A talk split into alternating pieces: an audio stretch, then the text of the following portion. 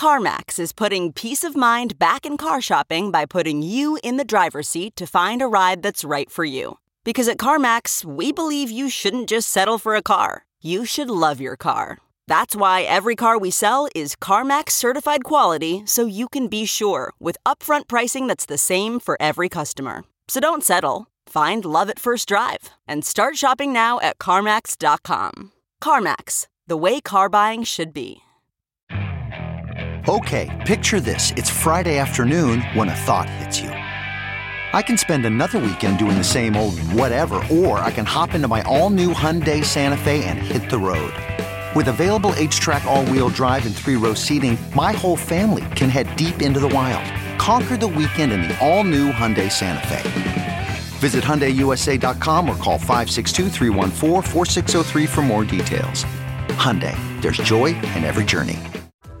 I think you need a cooling period to really filter out the builders and the long-term players versus the short-term sociopaths who've kind of come in and started running the space in various ways. I think those cool-off periods are just crucial for the market in the long term.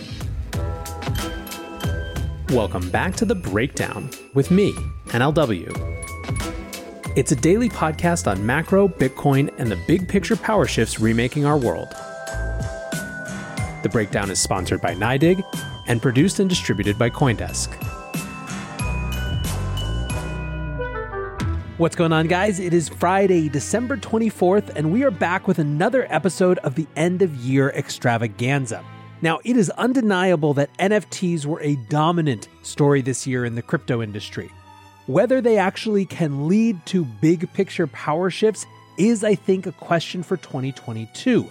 Certainly, there are many who believe they can. And as part of this whole NFT movement, a variety of new voices sprung to the top of the scene.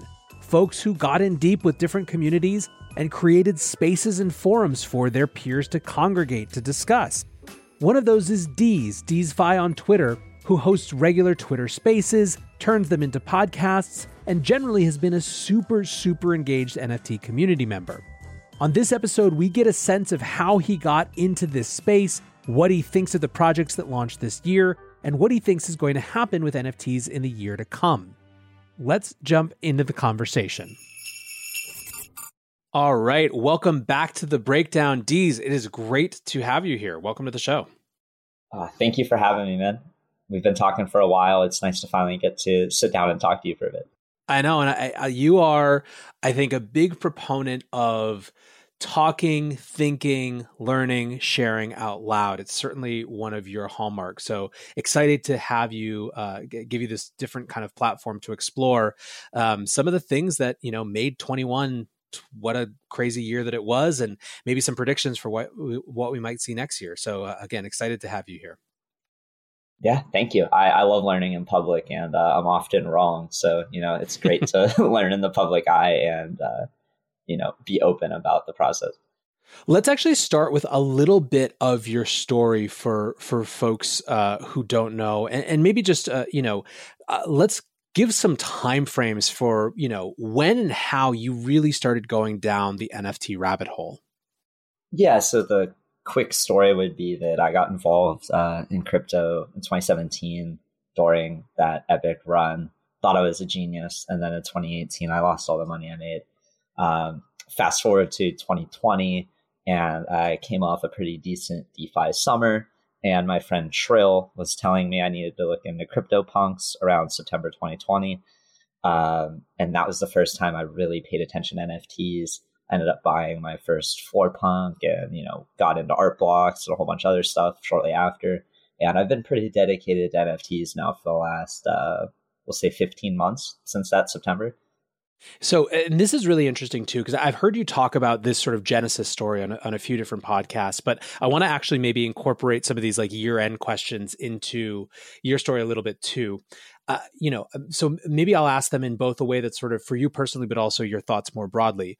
What do you think was the hook, both for yourself and for others? Like when it clicked for you, when you're dragged back in, what combination of the art itself, the community around it, the ideas and conversations around it, like what was the cocktail of things that really kind of made this such a captivating thing to spend time and attention and energy on?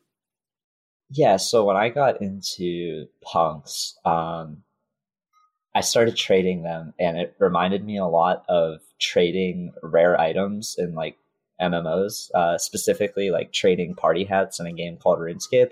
And I thought to myself, like, oh wow, these punks are like the party hats of RuneScape. They're these very scarce illiquid items that came out a long time ago that people are buying just to show status. They have no utility other than like the art and status. So for me, I fully understood like why this would be a good bet by comparing it to gaming experiences.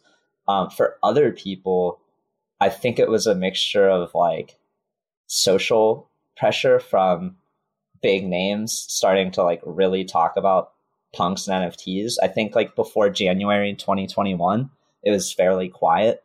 And then in January 2021, you have people like Gary V come in, you have John Bales and Peter Jennings from the Daily Fantasy crowd. You have a bunch of high-profile people kind of aping in NFTs. And that was when I think it clicked for a lot of people. Like, oh, crap, Top Shot is making these people a ton of money. Oh, crap, punks are making these people a ton of money. And then later on, you know, Bored Apes and every subsequent project that came out made those people a lot of money. Do you think it mattered that there were two kind of very different types of NFTs popping off at the same time, in the sense that you had sort of the profile pics and then not too much longer sort of, you know, generative AI art and things like that? But then on the a complete other end of the spectrum, you had Top Shot, which was, you know, really not only sort of not just pure crypto natives, it was in some ways steering away from that language and that audience, but still showing the power of this different approach to technology.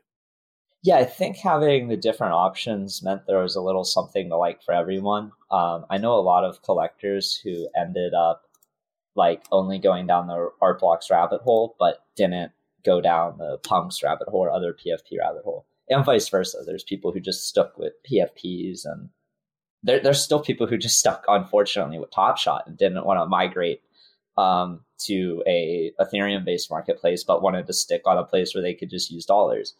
And I think just having all those different options really grew the pie for everybody. And then those different communities kind of cross-pollinated each other, and you saw funds flow back and forth between them as well.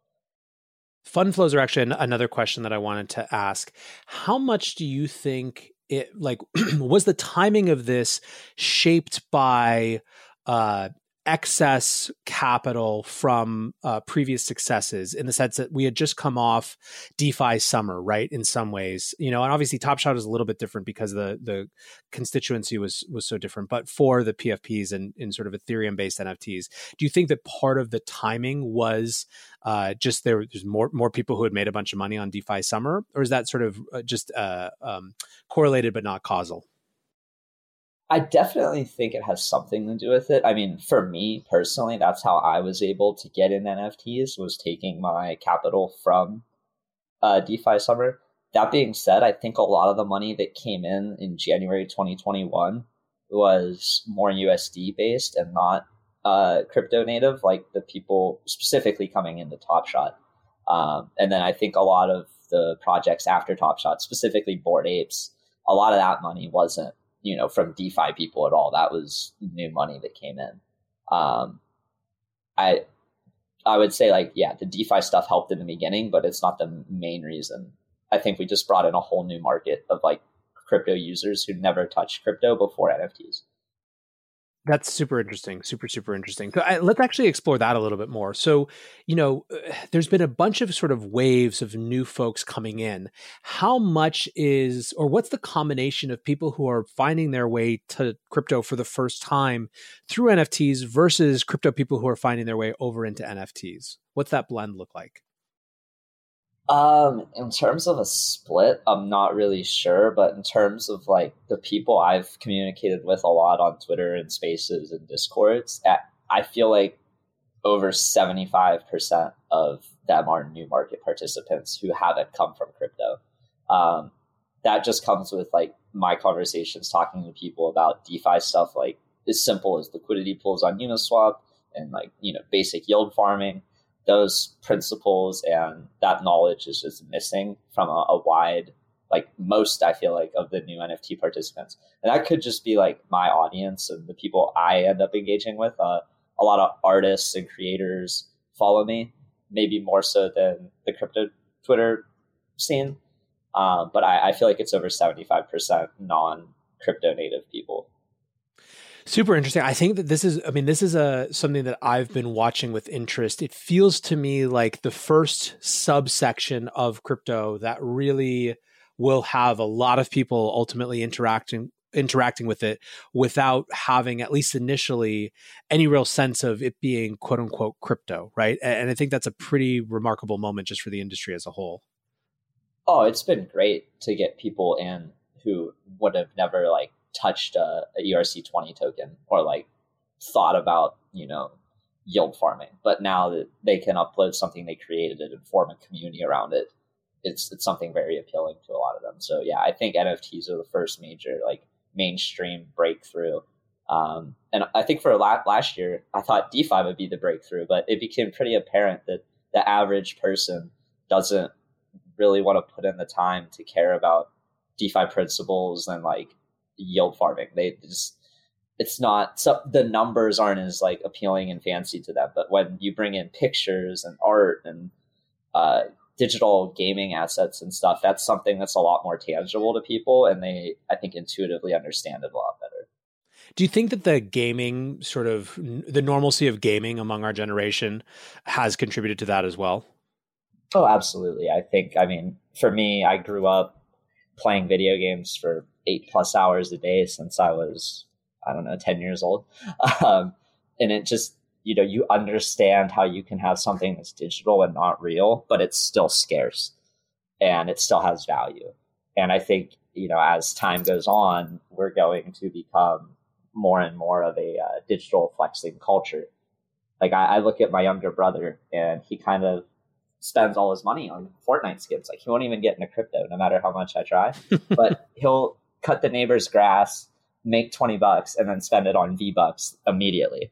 Like it's his savings account. So it's, where I think we're going. And I just hope that attention shifts to the more crypto native and self-sovereign and, owning type platform, and not as much as the centralized gated metaverses that people are currently spending a lot of time and money in. NYDIG sponsors this podcast, and they're helping CFOs, traders, and risk managers safely and securely integrate Bitcoin into their operations. Learn more about what NYDIG does and how they do it at nydig.com/NLW. That's NYDIG.com/NLW. So I have a kind of two questions that are inverses of one another. And so the first one is, over the course of the last, the time that you've been in the space, or just, since January, how have you seen the critiques / skepticism / cynicism around NFTs change or evolve, right? Are people skeptical of the same things? Are their arguments against it the same, or have they evolved? And then kind of on the flip side, how have you seen the arguments in favor of, or reasons why people are getting excited? How have those evolved as well? Yeah, so I still feel like most of the arguments for people not getting involved. Sorry, my cat is a suicide bomb on my desk right now. Oh, good. If I hear his cat, he's being insane. Anyway, the reasons I think people are hesitant is still similar to what I saw last year or earlier in the year, when it was like environmental concerns, right click save, like why is there, a reason to own this when I can just save it, or why are you destroying the environment? I think those have been debunked a lot, but new people don't put in the work to maybe understand those arguments and still repeat them. I think like the mainstream media / Reddit crowd has very warped and dogmatic takes on crypto and NFTs. Like I have even my gaming friends, I've tried to convert a lot of them that I spent, 300 plus days playing RuneScape with. And maybe 4 of the 50 people in my group chat have gotten to crypto, and the rest are just like staunchly against it. I don't understand it. In terms of being excited and like bullish changes over the year, I think at first it was just a lot about like art and flexing. Like, oh, I can buy this punk, it's cool art, and like I can flex that I spent so much money on it.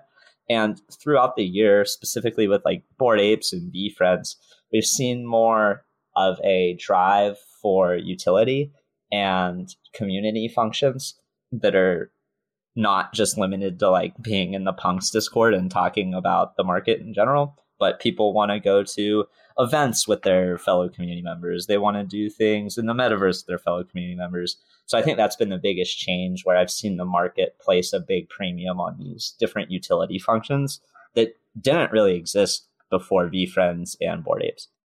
I want to come back to actually the question of some of these skepticisms, but how much do you think that utility is going to play out in the metaverse versus IRL? Because people are pushing pretty strongly in both directions, right? These sort of, these passports, or cards, access cards to these different worlds are happening both in the real world and online, it seems like, to me at least. Yeah, I think there are going to be pushes in both directions. And I think the best communities are going to provide both, and that maybe there'll be a divergence in, communities that prefer more metaverse or digital experiences versus the communities that push for more physical. But I think the best will do a combination of both. I mean, in my opinion, I have a lot more deeper connection to people I'm sharing a physical space with in person than I am like in a VR game. Even if in the VR game their character is proximately close, it just doesn't feel the same. So personally, I look for like a combination of events, because I'd attend both. Yeah, it's super interesting. I mean, I think the thing that's cool about this is that it's all totally to be created, how it ultimately plays out, and a lot of these things aren't mutually exclusive. But I did want to circle back to this question of particularly the environmental critique and the gamer animosity towards NFTs. I have this is high on my list of things that I would not have expected this year. is a sort of overblown, I mean, my biases are coming through with that description, but an overblown environmental critique, stopping people from supporting like one of the first ways artists have ever found to actually make money without just selling their soul to someone else, is mind blowing to me. But I wonder, you spent more time with it than I have. Like, do you have any deeper insight into where that comes from, or where the sort of gamer animosity in general to the space comes from? Yeah. So this is just my opinion. It's not fact. But what I've seen with my own friends is a mixture of, number one, a lot of cryptocurrency miners buying up graphics cards, driving up the prices of graphics cards. That makes gamers very angry when they can't just go buy a new card for MSRP, but they need to spend, in some cases, 50% over MSRP or more to, make their gaming rig better. So they have, I think, a bias to dislike crypto just from the need for graphics cards. And then on top of that, I think a lot of gamers are more left-leaning in their thoughts, whether it's like, how do I say this? I think a lot of gamers are dogmatic thinkers who spend too much time in echo chambers, and they don't think for themselves, and they don't let something that might be obvious with some rational thought get through to them because all of their friends are saying something else and they want to be a part of that group.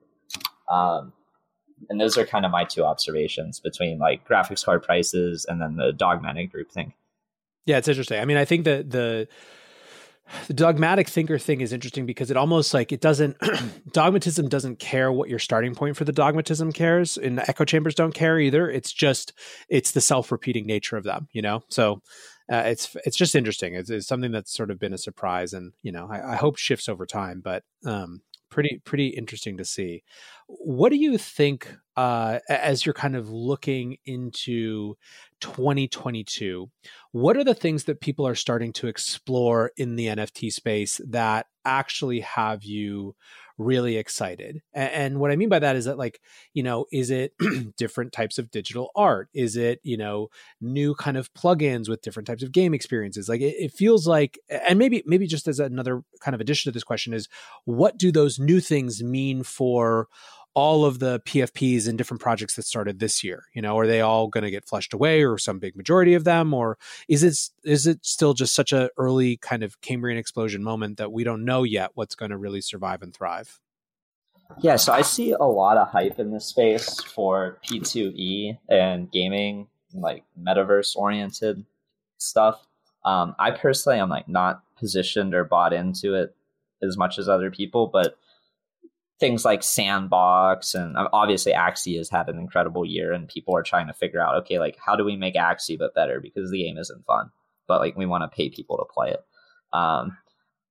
I think another area I'm excited in is like the metaverse galleries aspect. As a collector, I kind of buy everything with this idea that I'll eventually show it off in a gallery in the future.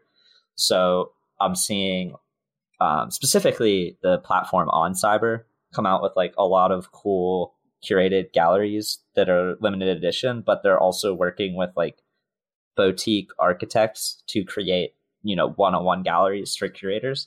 And I get, you know, really excited about thinking about building my own virtual museum. And so I can make my own museum with my whole collection, which is awesome to me. So in terms of other things, I also am more excited for like the utility projects that are copying VeeFriends. Most recently, I've been a pretty big proponent of Deathbats Club, and that's a profile picture project by the Avenged Sevenfold band, where they're kind of taking the VeeFriends utility model and warping it to their band and fans, where like you have meet and greets, backstage passes, you know, you can go golfing with Matt Shadows or get guitar lessons from Sinister Gates or all these other cool things through the project. And I'm excited for just more creators to look at this model and realize that there's probably something there for them to offer their community. And that's kind of how I want to like engage with some of my favorite creators going forward, right? Like maybe I don't always want to like subscribe to Patreon or do some Web2 way of supporting them, like Twitch subscriptions, but I'd rather like own an NFT that lets me hang out with them or do something. So those are the big three I'm kind of looking at in terms of shifts. I forget the second part of the question, honestly. Me too. It's classic. Sorry. I was like trying to make sure I answered the three things I liked, and then I was like, wait, you asked another part of the question. No. I do remember now. What do you think it means for this wave of projects? I mean, I guess it's kind of a more broad thing, like is how will we view this? Like how much of the stuff that's created this year has long-term versus it's just a lot of people trying things out and a lot of it's going to fade away? Yeah, I think like 95% is going to fade away, if not more. There's so much junk in the ecosystem. There are good projects that I think will stand the test of time, and I have some bets on them. But in general, I think most people are going to chase the shiny new thing. I think it's going to be reminiscent of like the ICO boom and then subsequent shitcoins. Like a lot of people who, let's just use like ICX, for example, or some 2017 shitcoin. A lot of people weren't buying ICX in DeFi summer because there's nothing going on with it. There's new tokens coming out that have fresh blood. There's no bag holders. There's like more upside on pumps. I think the same as with NFT projects. Like if you see stuff that had a pump cycle and they're not doing anything in their community, like I would not buy that hoping it pumps again. I would just wait for a new project to buy into where there aren't bag holders. So I think, you know, 95% plus of current NFTs are going to just trend to zero, much like a lot of the ICO stuff just never panned out because they didn't do anything and better stuff came out after them.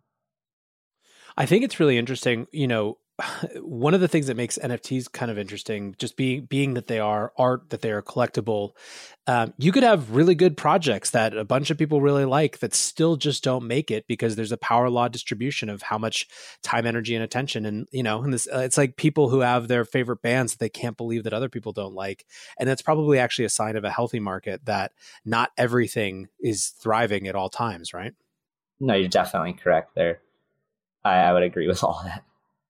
What have you learned hosting Twitter Spaces over this year? Obviously, this is one of the things, you know, probably a lot of folks who are listening to this know you from, you know, doing a ton of community conversations and just talking and listening. But, you know, anything that stands out as kind of lessons that you've drawn from that experience? Yeah, the biggest thing I learned is, like, personally, I really like to collect photography more than I thought I did because I got to hear the artist tell a story. Another thing is that a lot of people in this community that you've never heard of are actually super smart and can add a lot of value.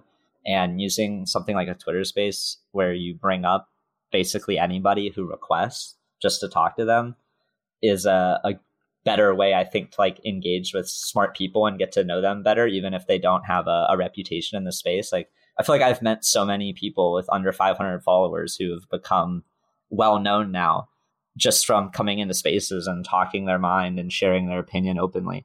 Another thing I love with spaces is that it's kind of like having a 24/7 or not 24/7, but a very open radio platform where you can have like 10 to 12 people on stage just talking about whatever, and anything that comes out, there's like a very, very high chance those 10 to 12 people are going to mention it. So like the night that Mutant Apes came out, we were just hosting a space and all of us did very well because we were talking about the drop, or like when something comes up out of nowhere like Loot and people are in a space talking about it immediately and then you hop on the bandwagon. It's like a good source of alpha flow if you curate the right people on the stage, which is something I didn't expect it to be. I thought it would be just more like general conversations. So that's a couple surprises from spaces for me. Super cool. Well, I hope you continue to do spaces and other content, but just to round out this conversation, which I've had a ton of fun with, what's a prediction that you have for next year? And it could be NFTs, could be broader crypto space, could be the market, could be anything, but one prediction that you have for 2022. One prediction, man, I'm like really bearish right now because I'm thinking of 2017 and how that went for me. So I feel like my perception is very skewed.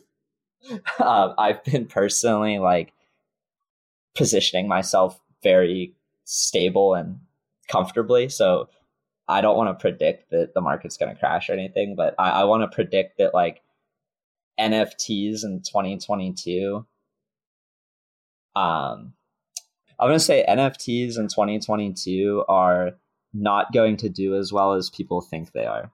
That's just my prediction. Like, I don't think punks are going to 10x again. I don't think apes are going to go, you know, to 150 ETH floor. I don't think cats are going to flip apes. I don't think a lot of the crazy stuff people are expecting is going to happen. I think we already had that cycle. So I'm going to make a bearish prediction and say that the market isn't going to be as hot as people think. Do you think that it's important to have that sort of cooling period for the longevity of the space? Oh, absolutely. I think you need a cooling period to really filter out the builders and the long-term players versus the short-term sociopaths who've kind of come in and started running the space in various ways. I think, those cool-off periods are just crucial for the market in the long term. And expectations. Like, the people in NFTs right now, a lot of them, their expectations of what this is so warped because they experienced that, like, July, August timeframe where the market was just insanely hot every day. And now that the market isn't like that, you know, they're like, what the hell's going on? Like, I'm not getting sales as an artist. I can't sell my NFTs as a flipper. Like, devs, do something is the vibe I get. So I'm just going to predict that happens longer than people think it will. Well, listen, man, I appreciate you taking the time. I'm so glad that you're kind of in this space and doing what you do and getting a lot of people to share their insights. Appreciate you coming on today and look forward to chatting more in the new year. Yeah, I look forward to chatting more too. Thank you for having me on. I think over and over when you talk to folks who are deep in the NFT space, you don't get a lot of arguments that it isn't cluttered with a lot of extraneous projects or copycat projects. What separates the folks who are true believers from some of the folks who are maybe just tourists or looking to make a buck is that they can distinguish between those things, and the fact that there are so many of those types of projects doesn't diminish what they see as the potential long term. How that all plays out will be a really fascinating story in the year to come, and I super appreciate Deez taking the time to come on the show. We're off tomorrow, guys, for Christmas. Merry Christmas to those of you who celebrate. And even if you don't, I hope you have a great Saturday anyways. So until Sunday, December 26th, be safe and take care of each other. Peace.